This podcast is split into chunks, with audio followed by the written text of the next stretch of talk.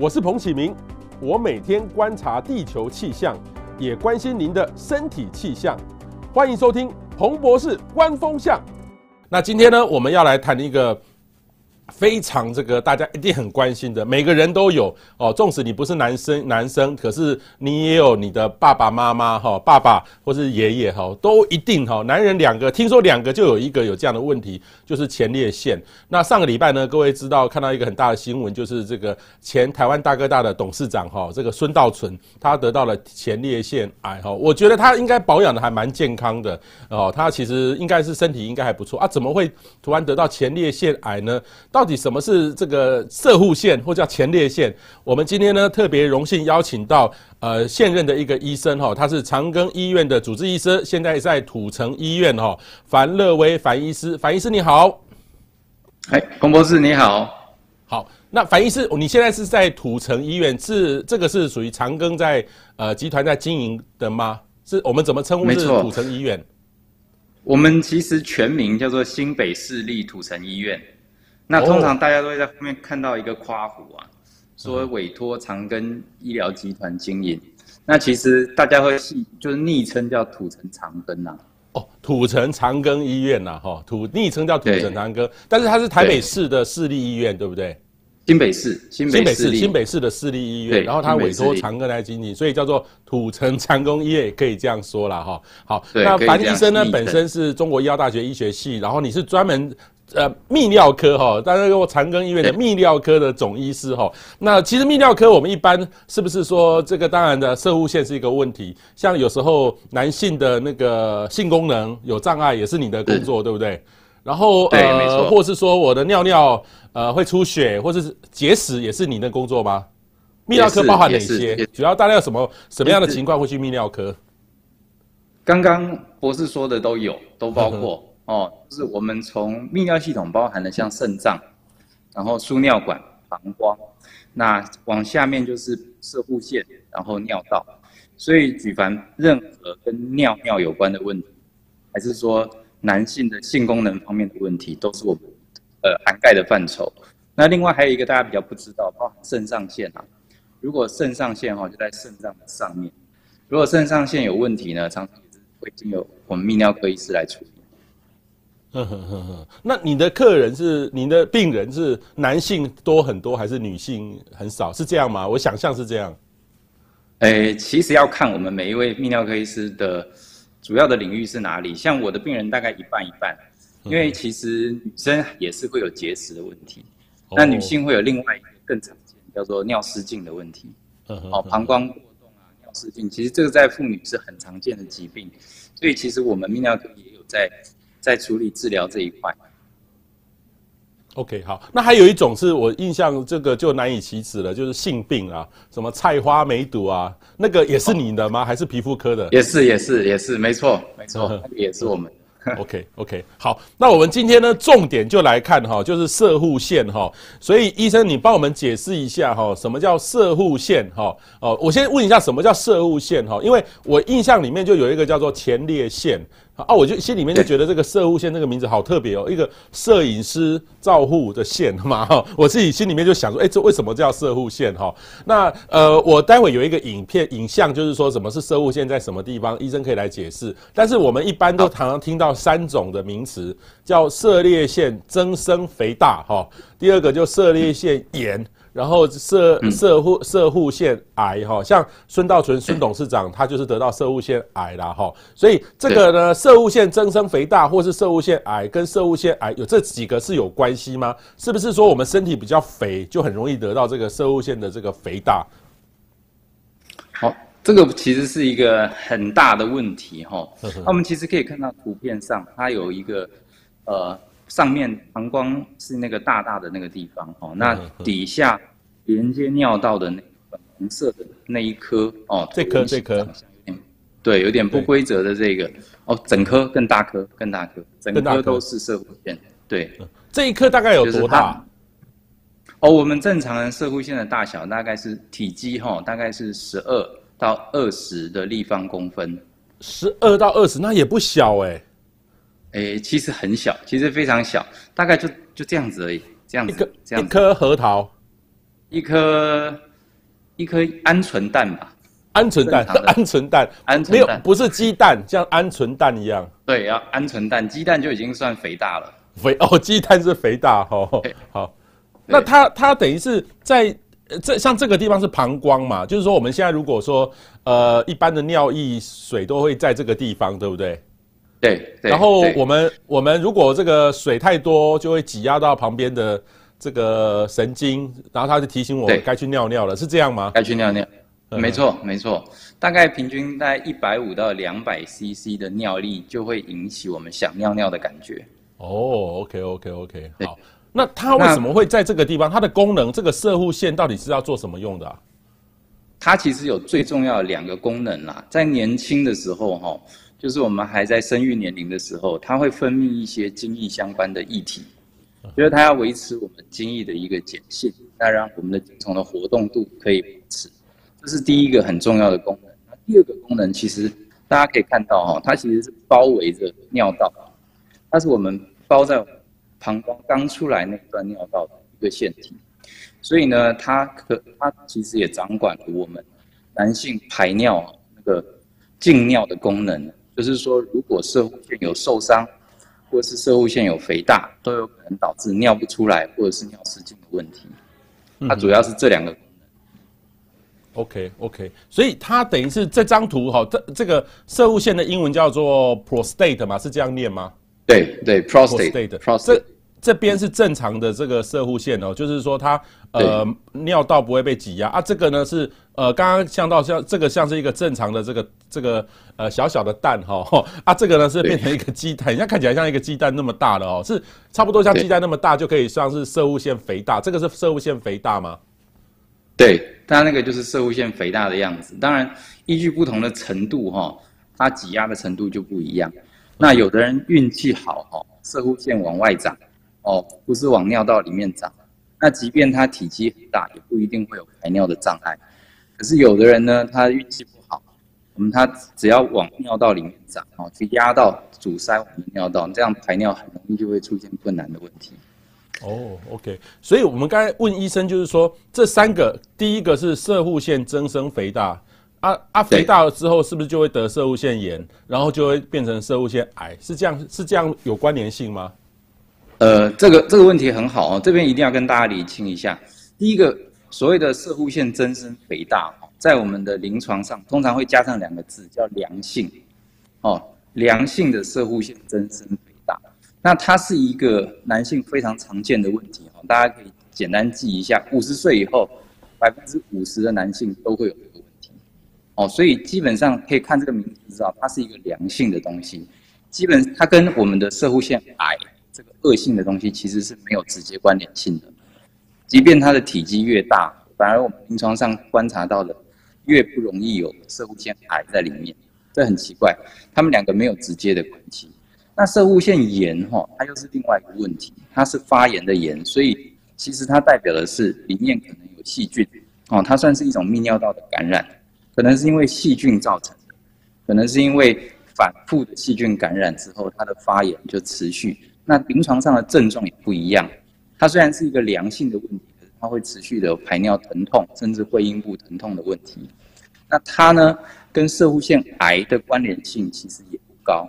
哦，大概我们有统计过，只有一点五到两倍，但是这个证据力其实不强，所以其实这三者哈，大家可以把它想象成是各自独立的。射护腺如果良性增生导致排尿不顺畅，确实有可能造成射护腺发炎，但是射护腺癌呢，基本上是另外一个问题，它会随着年纪，甚至特定的种族，还有每个人的基因、家族的遗传才比较有关。所以这三者本身其实是独立的问题。哦、oh，OK OK，哇，今天我解惑了哈。一个是第一个是每个每个男性哈超过五十岁以上，两个就有一个哈，两个就有一个一定会增生肥大哈哈。那那有没有说是比较胖的人很容易会增生肥大，还是瘦的人就比较不会有这个问题？诶，胖瘦哈只有一点点的关联性，比较胖一点的人确实。他的射护线哈，相较之下会比较大一点，可是真正会影响的是说，肥胖其实是比较影响的是排尿，我们所谓的下尿道症状，包含停尿、尿急、尿不顺，哦，这些跟肥胖比较有关系。那射护线的体积其实跟肥胖比较没有直接的关系。哦，OK，OK，好，所以今天就跟大家讲三个是不一样的东西，大家一定要有正确的知识哈。那对，每五十岁以上的男性，两个就有一个是会增生肥大。那射护腺炎是不是很容易得啊？射护腺癌是也很容易得，这个比例上有有有关系吗？这个大概多少个比例？呃，其实没有关系。射护腺发炎哈，在我们临床上反而相对是比较少见的。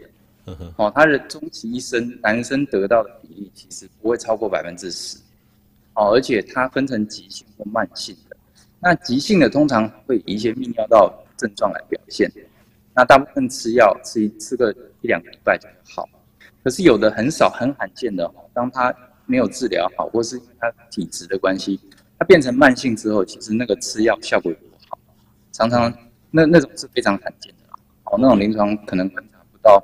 不到五百分之五，那射护腺癌的话，哈，它就跟我们刚前面有提到的话，跟年纪比较有关系了。基本上，年轻的人，哦，得到射护腺癌的比例非常低。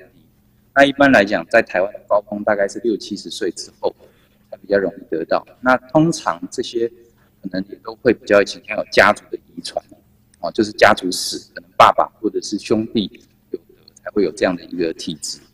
那它的比例相对就是低。其实并没有，并没有大家想的像射物腺肥大这么常见。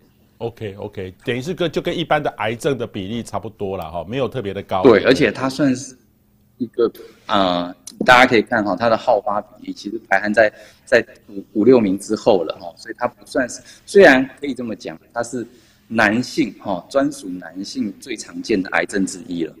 OK，但是其实跟其他癌症比起来，它的发生率还是蛮低的，相对是比较低。OK，好，这个我们我们在访问医生的时候，就稍微做了一个功课哈，去看说这个摄护腺它在什么地方哈，原来它像是一个这个鹌鹑蛋那么小，然后如果变成鸡蛋呢，就摄护腺肥大了哈。那那摄护腺肥大是不是就开刀要把它割小一点点就好了？是是这样吗？哦，其实大部分的摄护腺肥大哈，我们大概。临床上如果有因为摄护腺肥大有排尿困难来求医的，其实只有百分之五十可能需要长期的治疗哦，包括服药。那这些这百分之五十的里面呢，其实真正只有百分之五十是吃药效果不好，需要做手术的。所以其实大家就可以想象哈，我们大部分有摄护腺肥大的人不一定需要治疗，那其中只有一半左右是需要治疗，而且口服就有效。那真的只有这一半中的一半是口服的效果不理想，才会进展到需要手术。哦，所以其实大家不用太担心。很多人不敢就医，就是因为怕来医生就叫你开刀，而其实真正需要开刀的比例并没有这么高。OK，所以所以这个这个的这样的话堵住的话，就会让我们的尿尿尿呃很困难，就对了，就对了，是就是说这就是这个困扰而已吗？诶，不止这个困扰，其实堵住哈，它会有几个呃比较。危险的状况，第一个是尿道会感染。当你的尿积在里面，就是一些细菌或什么会会沉沉积会增生，所以会造成尿道的感染。那严重可能就会变成摄护腺发炎，甚至变成全身性的一个败血症的状况。这是第一个，但这个还算好哦。如果他长时间解尿不顺，他的尿液在膀胱里面一直积积到整个膀胱胀起来，它会逆流到肾脏去。哦，那逆流到肾脏，肾功能就会慢慢损坏，甚至不可逆的变成需要洗肾。这个在早年以前对于摄护腺肥大这件事情认识比较少的时候，有些老人家他可能那个会急，他不愿意去就医，那结果等发现的时候，他两个肾脏救不回来了。其实这是很冤枉的，这是最严重的状况。OK，好，所以这个请大家特别注意哦，这是男性的哈。其实我找得到发过程发生，也发现女性也有哎，女性也有摄护腺的问题吗？女性没有射护腺，但是女性确实也有排尿的障碍。不过因为女性没有射护腺哈，所以我们在先天上哈，男生容易尿不出来，女生容易尿失禁。哦，所以这两个是男女在先天结构上的差异所导致的。呃容易好发的疾病就不太一样。哦，OK OK，好，所以真真的是蛮有蛮有趣的一个男性专属的病哈，所以请大家特别注意哈。所以一般来说的话，射物腺肥大就是一种长寿病嘛，就是说基本上，呃，男人只要活到一定年纪，就一定会有肥大问题。哎，这个两个就有一个比例很高哎。对，其实射物腺肥大它是一个长寿病，没错，因为你只要活得够久，就有很高的几率。我们刚刚只讲两个，有一个哦，那是五十岁的时候。如果超过八十岁，在统计是百分之八十的男人都有射护腺肥大。八十岁就还是就八十岁就百分之八十，那就就几乎人身上都有哎、欸。对，不过还好啦，还是有百分之二十是那幸运儿哦，没有这个问题。哦，OK，OK，OK，男人的长寿病哦，所以这个请大家要特别注意到这个问题哈。那为什么他会肥大呢？是是我们现在这个饮食改变吗？吃太好吗？还是营养过剩？那这个几岁开始会慢慢开始变大？是小时候很小吗？因为我有我有看到查的资料过程当中有发现那个太监啊，那个以前清朝时候太监啊，他们就没有这个射物线的这个问题，是这样的吗？对。没错，其实摄护腺为什么会肥大？哈，这个这个目前目前我们临床上研究确定的原原因只有三个，只有三个。第一个就是年纪，它会随着年纪越来越大。那第二个是种族，哦，那大家都是我们今天，我想大部分的观众应该都跟我一样是华人，是黄种人。那我们黄种人相对摄护腺肥大的比例会比较低，哦，几率会比较低。一般来讲，黑人是最容易摄护腺。甚至射护腺癌，那白人介于中间，黄种人相对比例比较低。那呃，摄护腺基本上它的肥大，当然跟所谓的呃雄性素的刺激有关，因为呃青春期前的小朋友是不会有摄护腺肥大的问题。但是是不是说是呃雄性素越高的人，像有些看到雄性秃啊，他摄护腺他的雄性激素很高，这种人一定会肥大吗？其实就不一定。所以。这个是一个蛮有趣的现象，就是说太监确实他的射物线就会一直维持这么小，不太会去发育长大。那跟吃的东西有一些关系，但是其实关联性相对低。只是我们有观察到一个现象是，当台湾人啊华人的饮食习惯慢慢偏西化的时候，比如说红肉啊乳制品比例偏高，蔬菜类偏低，确实这个摄护腺发生的比例有慢慢的跟西方人接近。对，OK OK，所以等于是说饮跟饮食的西化是有很显著的关系啦，哈，所以等于是比较有关联，慢慢开始就会肥大。那我也问过，我也听过有人说他是那个呃性太太常有性行为太过频繁，然后这个很好色，好就容易得。那有些人呢比较清心寡欲就不会得，是有有跟这个性生活有关系吗？呃。本身就肥大这件事来讲，本身并没有绝对的关联性，只是为什么会观察到这样的一个现象呢？其实有一点，大家可以可以稍微去想一下，性生活频繁代表他的需求大，那大部分这样的人，他的雄性素哦，在身体的浓度都比较高，所以确实雄性素高呢，比较有可能让我们的射护腺长得比较快，这是这是确实有可能，但是。并没有这么直接的关联性，哦，只是说或许另外一个可能，当性生活活跃的人，他们也比较会关注在自己的排尿跟性性这一方面功能上，所以他比较会注意这样的问题。OK OK 好，所以请大家特别注意哈。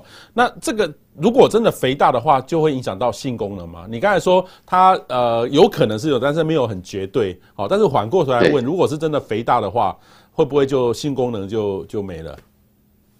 哎，其实其实不会到没有，但是一定会影响。它不是肥大直接造成的影响，而是大家要这样想，大家要有一个观念，呃，肥大大概是从男生四十岁之后开始会慢慢发生的哦。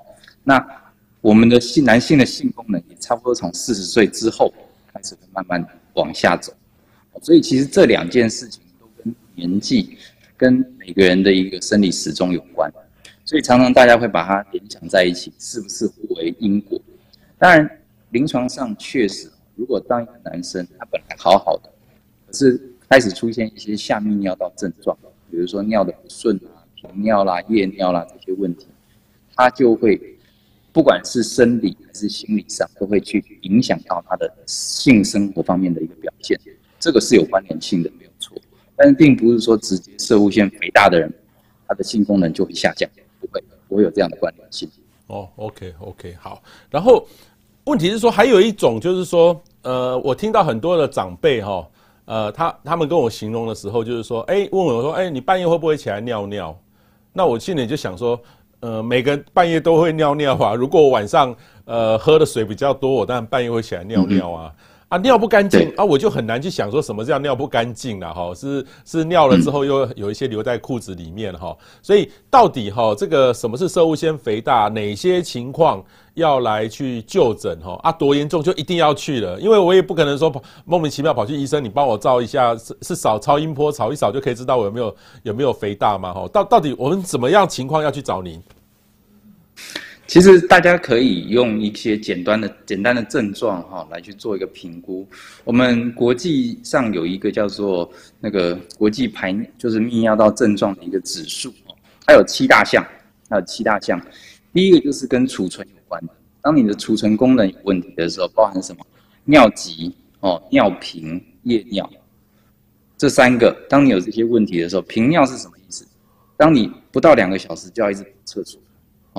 那当你想尿尿的时候，忍都忍不住，如果不赶快找到厕所，就会尿出来。那再来就是夜尿，通常晚上如果起来需要超过两次，基本上就是夜尿。这三个症状是储存的问题。那另外有四个症状是排是排排尿的问题，是什么症状呢？就包含尿尿不干净的感觉哦，那种感觉是有发生过才知道哦，他就是尿完就觉得怎么还有尿哦，就在里面，就是要尿很多次才尿得。干净，再来是什么？断断续续哦，因为他有尿不干净的感觉，所以他就断断续续的要一直一直分很多次才尿完。再来就是他即便尿了之后呢，他他需要很用力，他觉得小便奇怪，怎么年轻的时候轻轻松松就短荡，啊现在怎么很用力，还是就这样细细的哦。所以最后一个症状就是小便变细。所以简单讲七大症状哦：尿频、尿急、夜。排尿断断续续的，尿不干净，尿尿要用力，啊排尿很细，这七大症状呢，如果如果都有哦，那绝对是摄护腺的问题，几乎是跑不掉的。那通常我们会把这七个症状分成五分，你就想这五次的排尿里面，这七个中了几次？哦，每一次都中，那基本上就是满分五分了。哦，所以满分会是七大项，每一项五分，总共是三十五分。这个分数如果超过二十分，基本上比较严重，这一定要注意，一定要注意。一般如果小于二十分，大概就是介于十分、二十分的，这个大部分的人都还会挣扎，还不一定会马上跑去找医生。但是通常二十分的，一定都会来。其实不用我们讲，他也会来。嗯哼哼哼哼，OK，好，所以请大家呃一定要自己去重视一下啊，哈，就是说有七个嘛，好像这个呃尿不干净，半夜起来尿尿，这个都算了哈，这个都都都算了哈。但是有时候半夜起来尿尿有别的问题啊，所以要等于是要看你一个礼拜有几次，如果每天每天半夜都起来尿尿，那就有问题喽，是这样吗？没错，没错，没错，一个礼拜假设五天，五天工作天都起来超过两次，那就绝对是夜尿，而且是严重夜尿。当然，夜尿是一个另外一个复杂的问题，因为睡不好也会夜尿。那因为射护腺肥大造成尿不干净也会夜尿，所以这个部分可能就需要经由医师去帮你做进一步的厘清跟判断。像我以前那个，有时候晚上也会起来一起来尿尿，可是有时候尿尿就觉得说，哎、欸，奇怪，没有很多尿，为什么我想要起来尿尿？后来我会去问这个医生哈，所以请大家一定要跟医生做朋友，听懂他们跟你形容的话，把它听进去。然后后来医生就说，你要不要彭博士要不要检查你的睡眠状况？啊，后来睡眠说，哎，我有彭博士，你有轻微的这个睡眠呼吸中止症哦，因为你的大脑叫你要保护你自己哈，所以叫你起来，然后叫你起来，你就会觉得我要去尿尿了哈。但是事实上没有尿没有很多，所以我就一个一个去解决我身体上的问题。身体跟往常不一样，自己都要有警觉性啦。是的，是的，没错。睡眠呼吸中止确实也是现在夜尿的一个非常重要的原因，因为这个疾病其实也是近大概十年、二十年才被受到重视。所以临床上如果只是因为夜尿的表现哈，我们大部分不一定会直接从射护线着手。甚至会请他去寻求呼吸胸腔科做治疗。OK，好，所以这个很多是一个整合的啦，哈。那问题是说，哈，有些家长，哈，都会有一些奇怪的观念，哈。他排尿障碍，他觉得我反正我我就晚上起来尿尿，那也也也不会怎么样啊。你又要去去开医生泌尿科，跑去看医生，然后就觉得。呃，看那个自己的那个呃那个小鸡鸡或干嘛，那个年长者越越年长的越越害怕，哦，所以都都是常常就会隐忍哈，这个尿失禁等等，所以怎么样怎么样去劝家里家庭一定要去就医？这个因为其实男生跟女生不一样，男生的尿失禁哈，其实比较常见是两个原因啊，第一个是射护腺真的已经阻塞肥大哈，导致他尿的。尿根本都尿不出来，它其实长期的膀胱是积了一堆的尿，那种的尿失禁呢，是是已经很晚了，就是社会性肥大很严重造成的。那另外一种是，其实可能是失智了，所以他没有办法控制自己。这个是男生比较常见的两个尿失禁的状况。那女生的话呢，其实尿失禁相对是常见很多，那甚至女生终其一生哈，尿失禁的比例是高达百分之二十到三十。那主要是因为生过小孩啦，加上女生的尿道比较短，所以其实这两个这两个是不太一样的状况。那其实我们怎么劝哦？因为第一个影响的就是什么？就是生活品质。我们其实在劝长辈的时候，一定要威胁利诱啦，哦，一定要双双两个方面去着手，不要说只有威胁没有利诱。利诱的意思就是说，至少要让他知道这个是小问题。其实大部分哈，我们前面有提到吃药。甚至生活习惯的调整就可以有明显的改善，所以不要害怕，不要担心说来看医生，医生就叫你开刀，哦，不会，不会马上就叫你做这些事情，大部分也都不需要。所以这是第一个要让他们知道，其实是安全的，而且可以很简单去提升他们的生活品质。那再来呢？什么是威胁？哈，威胁就是大家比较会做的，可是既然要威胁，就要有效。如果今天是男生尿不干净导致的尿失禁，我们这叫做，这叫做就是膀胱已经胀满的那种尿失禁了。通常代表什么意思？它胀的不只有膀胱，它连肾脏都积水，而且这个时候呢，它的膀胱功能很有可能已经受伤了。这种受伤有的时候甚至不可逆，所以就算吃药，就算手术，搞不好还是会尿不出来。那这还是好事，大不了放尿管。甚至有一种是，他已经胀到肾脏两颗都被胀坏掉了。那这时候呢，搞不好来不及，就只有牺牲一条路。所以基本上我们在劝长辈哈，通常我们就是双管齐下啦，一定要呃威胁加利诱，啊，要要安慰他，但是要鼓励他，但还要吓一吓他。哦，这个我觉得可能效果会。嗯哼哼哼哼，OK，好，然后所以这个尿失禁也是很重要的一件一件事情啊哈。好，那网络上呢有一些说法哈，其实我也听到很多的长辈也跟我这样说哈，啊，要多吃南瓜哈，要吃青花菜。要多吃番茄，还有南瓜仔哈，有助于预防保健射护腺哈。所以，那我们现在如果说哈，我现在我也满五十岁了哈，然后要预防射护腺肥大的话，我现在开始哈，一天一杯南瓜汁或番茄汁，我这样勤于这样喝喝这些东西会有效吗？其实是有效的，是有效的，有效的，这个有效，有效，因为这个是有做研究的，就是我们有一些营养学相关的研究，确实有一些论文。有指出，像南瓜子、像番茄的茄红素，哦，这些甚至甚至不止，还有一些像是坚果类的，然后有里面还有欧米伽欧米伽三的这种东西，其实它们确实都可以预防射护腺的肥大，但是效果还多好还不知道，就是说有这样的一个倾向，但是。不能保证说从现在开始喝，我一定不会肥大。哦，没有办法，目前还没有证据这样子这么强烈的告诉我们这件事情。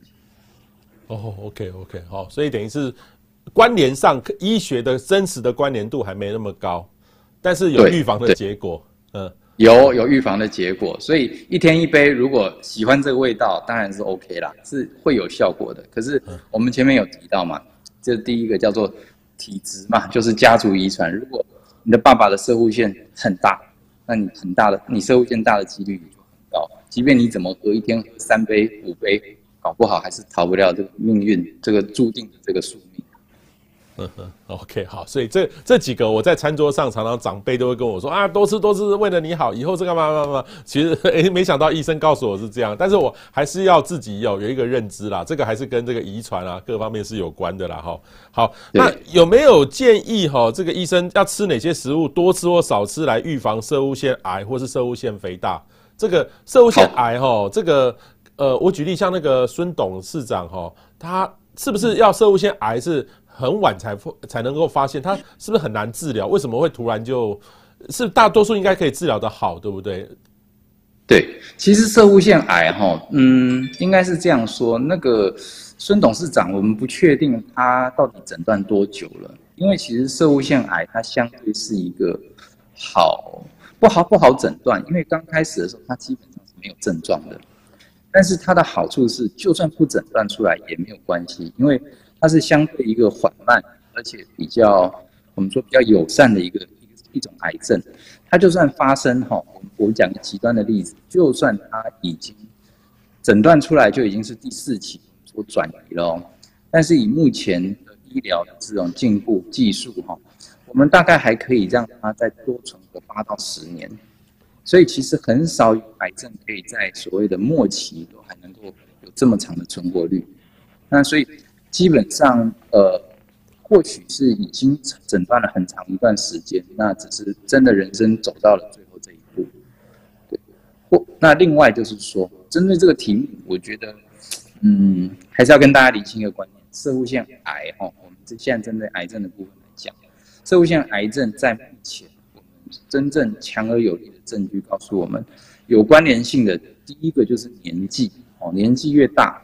越高的比例会会造成有摄护腺癌的问题，所以活得够久，活得够好，躲过其他所有的疾病，最后才会遇到摄护腺这个问题。好，这是第一个。第二个是种族，那我们大家可以可以先开心一下，因为我们是黄种人，相对是比较不容易得到的种族。那最后一个是家族遗传，就是说如果今天父父执辈有这样的问题，那还是要小心一点。摄护腺癌的几率是比较高的，当然这样讲完了，大家就会觉得很绝望。那我们这样干脆什么事都不做，两手一摊就听天由命，其实也不尽然。确实，我们临床上有一些东西是可以去做调整、去预防、去达到说预防的一个效果。第一个就是我们前面有提到，呃，饮食红肉哈跟动物性的脂肪，如果摄取的比较多，确实比较容易得到摄护腺癌。这是第一个，第二个是蔬菜哈，青菜类的吃的少，也比较容易得到摄护腺癌。那什么东西多吃比较可以达到预防的效果呢？包含一些豆类，豆类大豆啦、黄豆这些。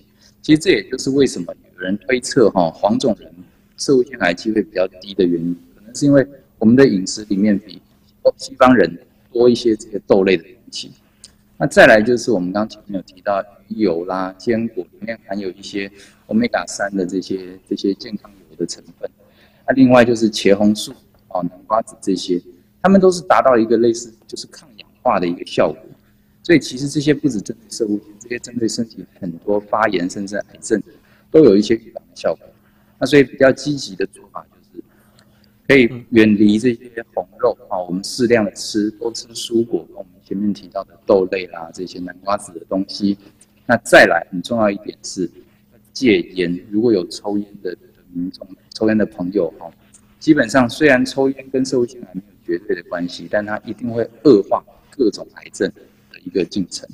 那最后最后就是运动，运动其实哈，在对于癌症的预防，只是社会性癌都有都有帮助。OK，所以运动哈，运动戒烟，运动这个都很重要。没错，没错。OK，好，那我我们其实射护腺癌呢，我看过很多的报道哦，它算是一个。很友善的癌症哈，跟一般的那个什么胰脏癌哈，或是呃胡胡腹癌哈，都来比哈，这个呃友善很多，因为它成长的速度很缓慢，存活率很像数字上很像还算高了哈。不过因为呢，因为这个，但是最友善，但怎么癌症的死亡的死因的排名还上升了哈？是因为发现的晚吗？还是说太营养导致罹癌的变多了哈？所以到底这个射护腺的这个癌哈？呃，它是真的在成长当中吗？是我们以后到了这个超年纪越来越大，就要注意这个问题吗？可能男性真的逃不掉，因为其实我们观察到是说，当然除了他的死亡率上升，其实大家可能没有去注意到，他的发生率也在上升。就是说，我们前面提到的，可能我们饮食的西化哦，是不是太营养了？会会有这样的关联性。那再来一点是，其实呃，台湾人甚至已开发国家中的这些男性哦，其实存活率、存活的年纪都越来越长。所以，当你的生社经条件越来越好，然后卫生条件越来越好，你都已经熬过以前前人可能早早就会过世的这些疾病之后，甚接下来你就要面对的是这个所谓的长寿病摄护腺的问题。嗯哼哼哼，好，所以请大家特别注意了哈。那要怎么样发现摄护腺癌？还是说都从各种抽血的指标呃就可以得到？会会事前会有症状吗？因为它跟那个摄护腺的增生肥大是不一样的，对不对？不太一样，但是其实，呃，应该这样说，大部分早期的摄护腺癌是不会有症状的，它甚至连肥大这种排尿排尿不顺的问题都不会有。那所以通常我们会建议，就是说，呃，超过五十岁，超过五十岁的病人，或者是说超过五十岁的朋友，男性，如果有这样的担心，可以，或者是你加减有一些排尿的的问题，像是频尿啦、夜尿这些问题。可以去给泌尿科医师去评估看看，看看用抽血的方式，还是用所谓肛门指诊的方式去做一个评估，去做一个筛检。那如果说本身自己就知道自己的爸爸或是兄弟有摄护腺癌，那我们会建议比较早，可能四十五岁就可以去做抽血，抽这个所谓射护腺专一性抗原的这个指数的评估，叫 PSA 的这个评估，对。那那我们一般那个一般的这个健检的抽血有办法去筛出来射护腺癌吗？呃，我们刚刚讲这个摄护腺专一性抗原这个指数叫 PSA 哈，其实有一些比较完整的健康检查都会包含。当然，它现在它并没有被列为所谓的呃卫生国民卫生健康署的一个四癌的筛检，因为其实国外的大规模研究发现说，这样的筛检其实往往会造成摄护腺的。摄护腺癌的过度治疗会造成民众的过度恐慌，所以其实还没有被列为这种所谓的呃固定筛检的项目里面。但是如果明显有这家族史，或者是真的自己有一些排尿的症状，那就可以去抽抽这个血。那大部分的健康检查几乎都有包含这个项目，健康检查的一个抽血项目几乎都有。它的一个数值是四以下算正常。那通常在四到十之间，它会是一个模糊灰色地带，这里就很需要医师去帮你做一个评估。OK。OK，好，请大家特别注意哈。那哪些症状就要怀疑是射物腺癌哈？几岁就要开始定期检查？目前有什么检查的方式哈？那这种是要用指指指诊吗？或是用那个照照这个超音波？到底要会很可怕吗？因为很多人呢就害怕这个指指诊哈，就拖延了这个病情。是用手用这个医生用这个手指头去钻进去摸吗？还是怎么样？就是用是用手指没错，那哪些症状啊？手指对，要戴手套了，要戴手套。哦，目前就算大家会觉得说，哎，抽血就可以去评估有没有摄护腺癌，那为什么还是一定要肛门指诊呢？因为其实指诊是无法被取代的，因为如果有一些射护腺，它刚开始癌症初期，哈，大部分的癌症是长在我们射护腺的旁边，所以从透过肛门去做触摸，哈。其实很，他那个检查很快，一秒钟，一秒钟。所以大部分可能是因为害羞啦，不然其实本身这个肛门指诊，只要你没有明显的痔疮或是肛门瘘管哦，以前动过手术，其实不会太不舒服。那而且时间很短。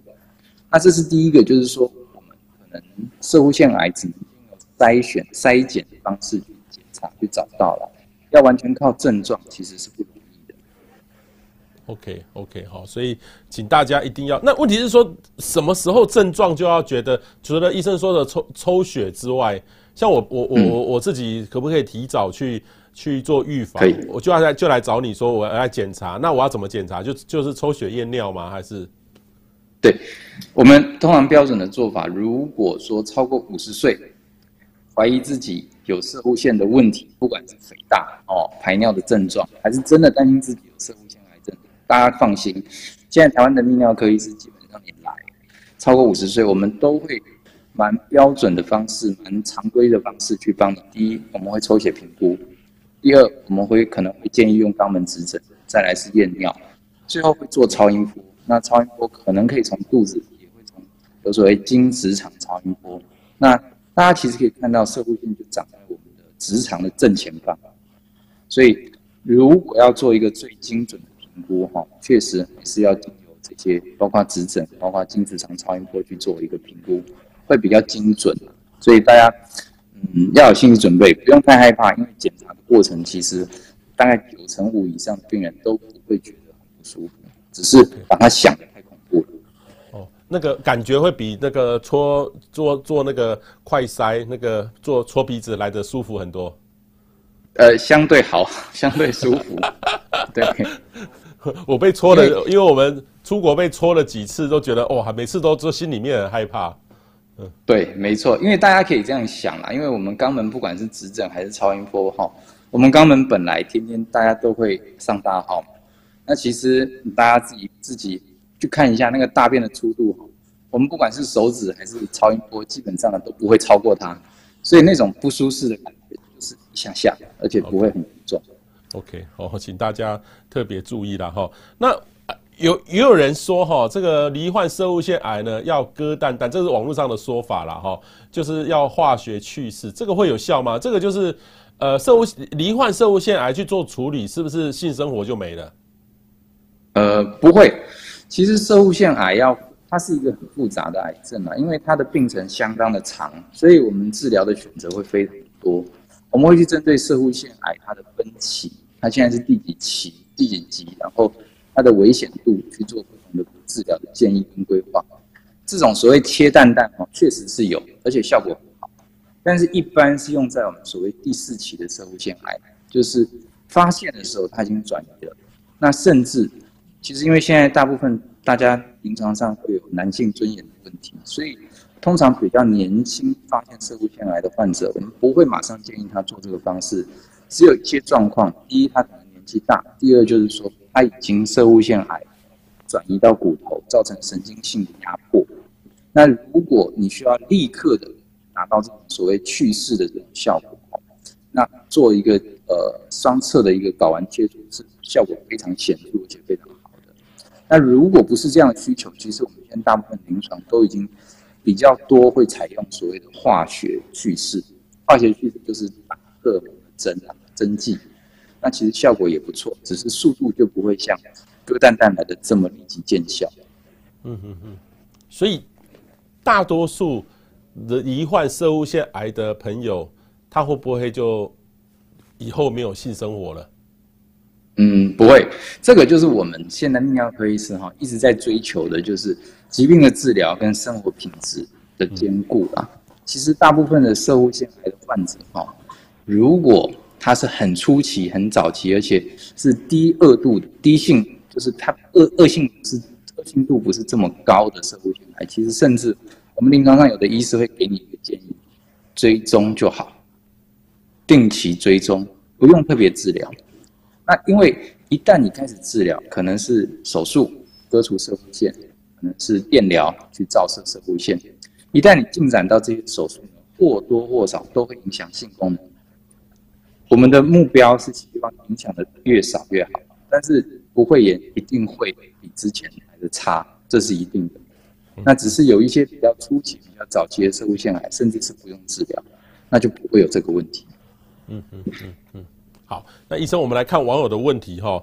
呃，佩如问到一个很有意思的哈，没有射护线的问题，但是为了要长头发。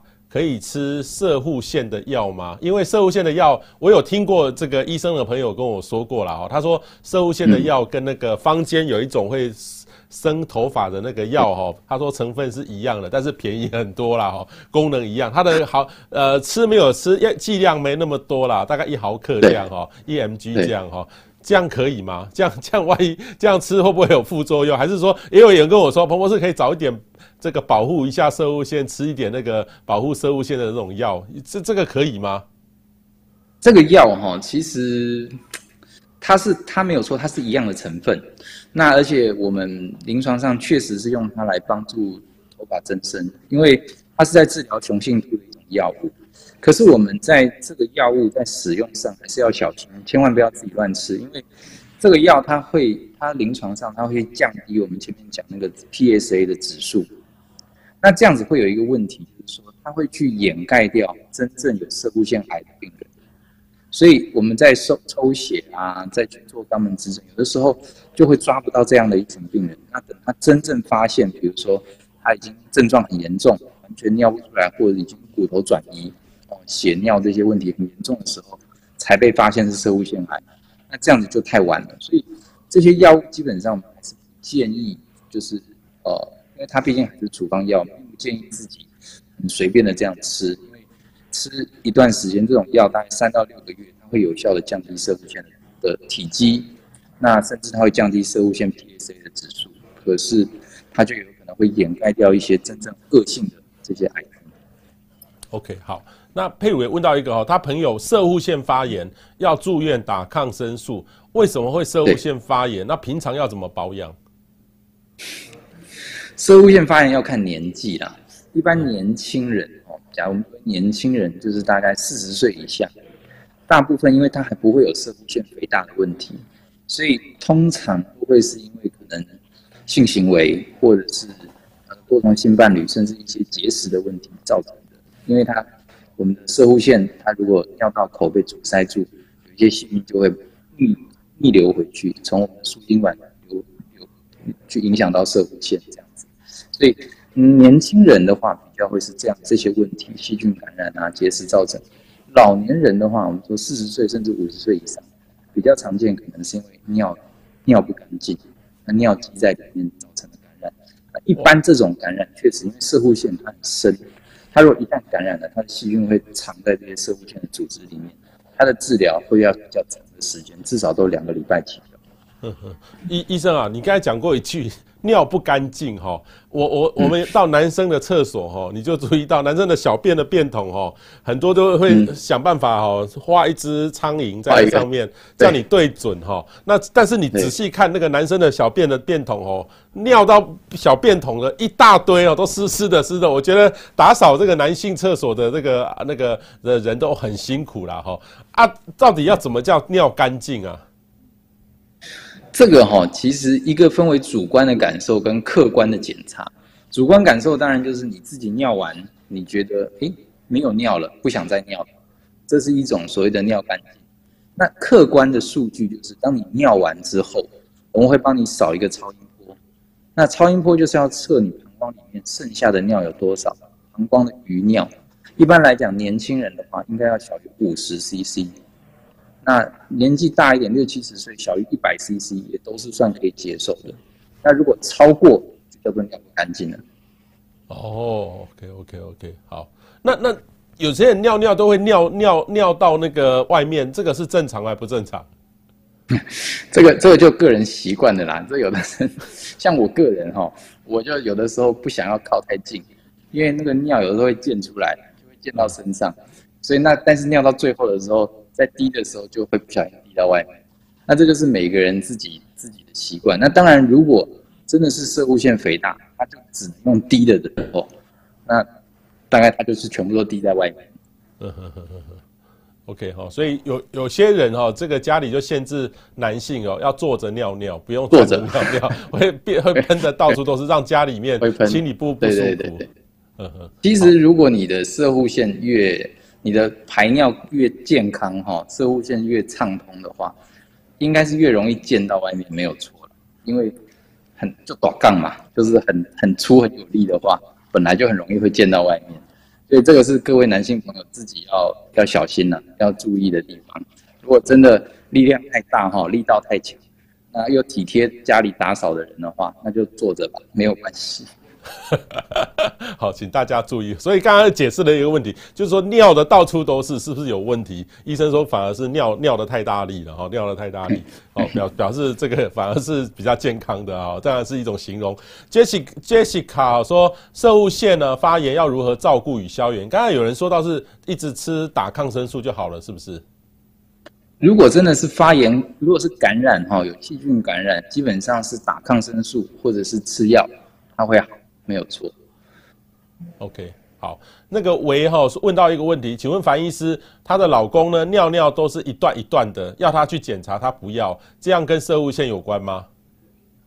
嗯，看看几岁的年几岁的男生，因为确实如果一段一段的哈，这个很有可能是射物线的问题，因为射物线就在尿道的其中一段，所以当他你尿没有办法一次尿完的时候，他就射护腺就就挡住了，尿一下挡住，尿一下挡住。这样就会就会看到他尿是这样一段一段的，确实有可能是射护腺的问题。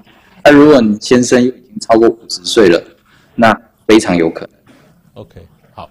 然后另外一个呢，佩如问到说，尿尿有泡泡是发炎吗？哦，这个其实我们也问过医生，也真的说是那个肾脏的问题啦，哈，肾脏的问题。对。那医生你如何看那个尿尿有泡泡？其实尿尿有泡泡哈，就是我们真的只担心一件事情。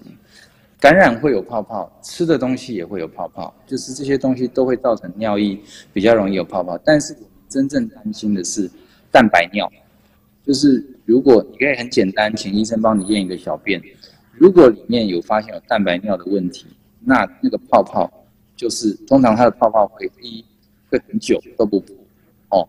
那重点是这后面暗藏的就是你的肾脏功能可能正在慢慢的变差。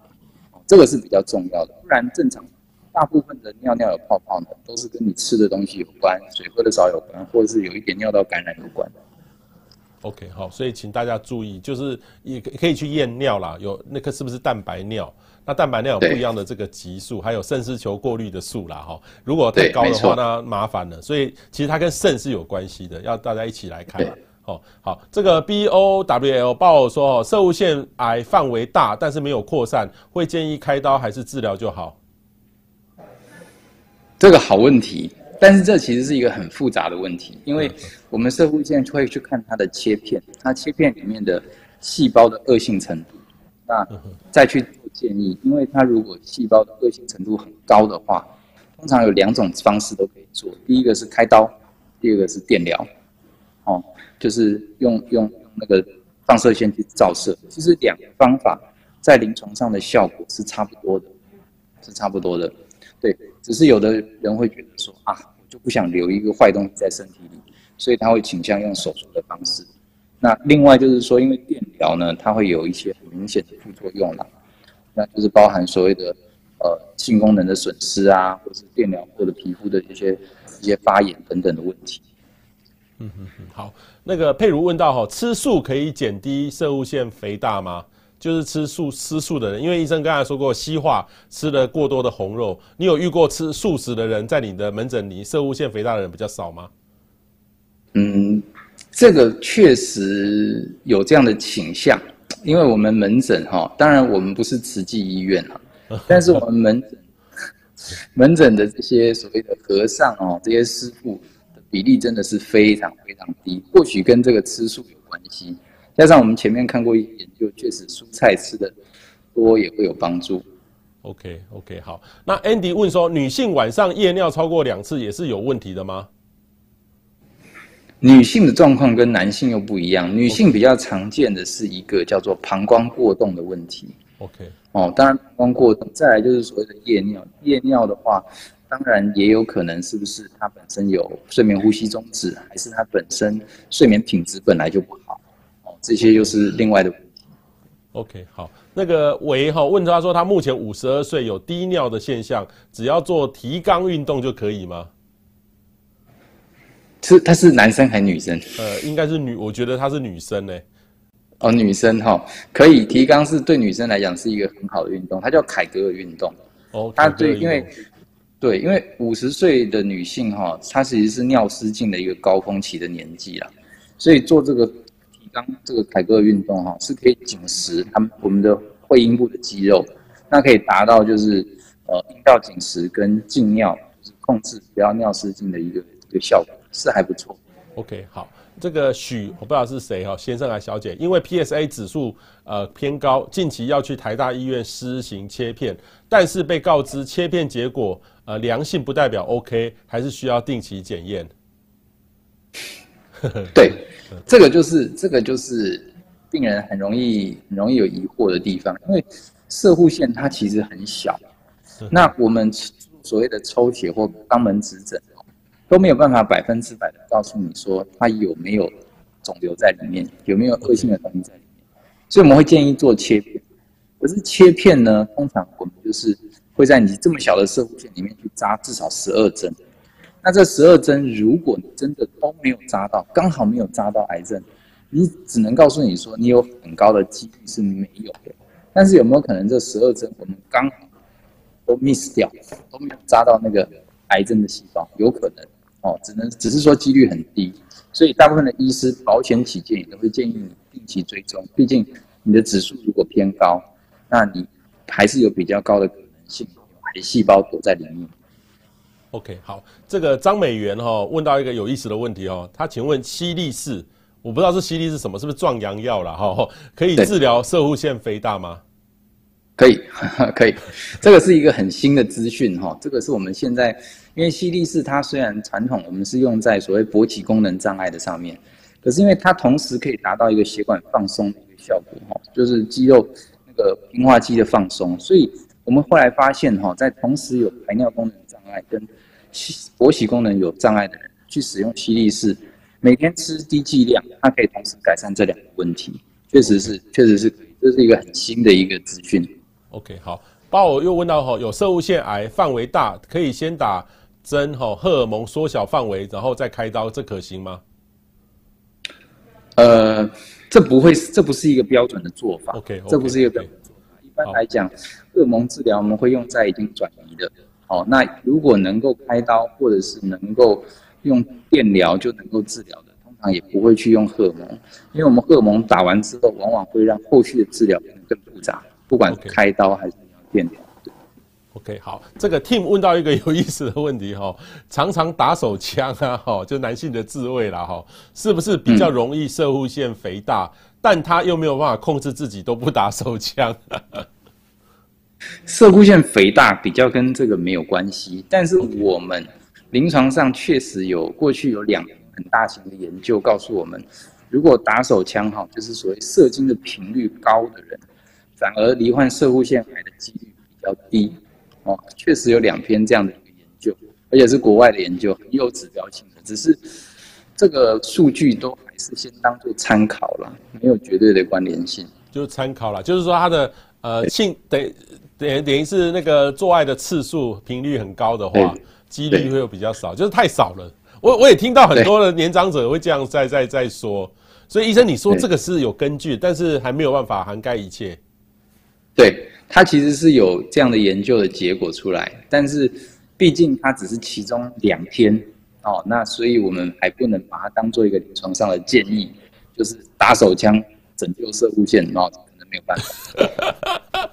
好，也很有意思哈。这个维哈说，听的樊医师说了这么多，哦软硬兼施，她也要她的老公去检查，她真的很讨厌肛检哈。呃，刚刚你可以去找我们的樊医师哈，他说的他说的蛮亲切的哦，不要害怕哦，要跟医生做朋友了哈。J J 说他本人五十岁，毫无症状哈，PSA 加 MRI 加切片发现第三期，十月切除，十一月施打荷尔蒙，下个月放射线治疗，目前 PSA 零点零一，幸好早发现癌细胞没有转移，健检真的很重要。希望大家多留意男性的家人哈，所以这个平常要做检查，这真的很重要。医生是这样吗？对不对？对对，我们确实也是鼓励男性哈，男性朋友，虽然国国民健康署还没有把 PSA 当做一个标准的癌筛，可是如果当你开始超过五十岁，甚至有家族病史的话，我们会建议你可以提早来让医师做评估。我们不一定会开药给你吃，也不一定会一定要安排检查，但是。呃，如果你自己有一些担忧，或者甚至你有定期的健康检查，都可以加上这个 PSA 这个项目。那如果真的提早发现、提早治疗，其实它是一个可以和平共处的癌症。其实现在我们大部分癌症治疗都倾向朝这个目标去发展。OK OK，那问题是说，摄护腺癌为什么会也？你刚才讲过，它是一个很温和的这个癌症，啊，怎么会大到说让人家就过世了啊？呃，还是有，还是有一些，就是，毕竟还是有一些癌症的细胞哈。有的人他体质的关系，那个细胞来得又急又快。即便大部分的人都是很都是相对比较和善的这种肿瘤细胞，可是有的人他可能真的体质的关系，他可能真的生活习惯的关系，他的癌细胞当一检查的时候就发现很恶性，就是那种长得很，我们简单讲，长得很凶悍，然后长得很快，那种如果发生真的发现，其实你还是要把它当做跟其他癌症一样，又急又快，只是其实我们治疗的手段也很多，所以大部分都能有不错的一个疗效。好，今天呢，非常谢谢呃樊医生哈，他在呃应该叫土城长庚医院哈，应该是新北市立的土城医院。然后挂号长庚及长庚医院哈，所以各位呢，这个呃樊乐威樊医师哈，今天深入浅出的跟我们讲解很多射护线的问题哈，没想到我们每一个人都要注意，男性朋友哈，身边你的爸爸、你的长辈或是你的男朋友哈，五十岁以上哈，就要一定要特别注意的问题，每两个男性就有一个有这样的射物腺肥大的问题哈，或是射物腺癌哈，那也希望呢，这个像这个孙董孙孙道孙道存董事长他其实。呃，他其实呃很很可惜啦哈，因为他本来很像就要就要已经要假释了，都可以这出狱了哈，但是又遇到这样的问题，我们也感到也有惋惜哦。所以平常都要注意好保养，有这个正确的知识哦，听医师的话总没错哈。今天非常谢谢樊医师，谢谢，我们下次见。谢谢博士，谢谢您，谢谢，谢谢下次见。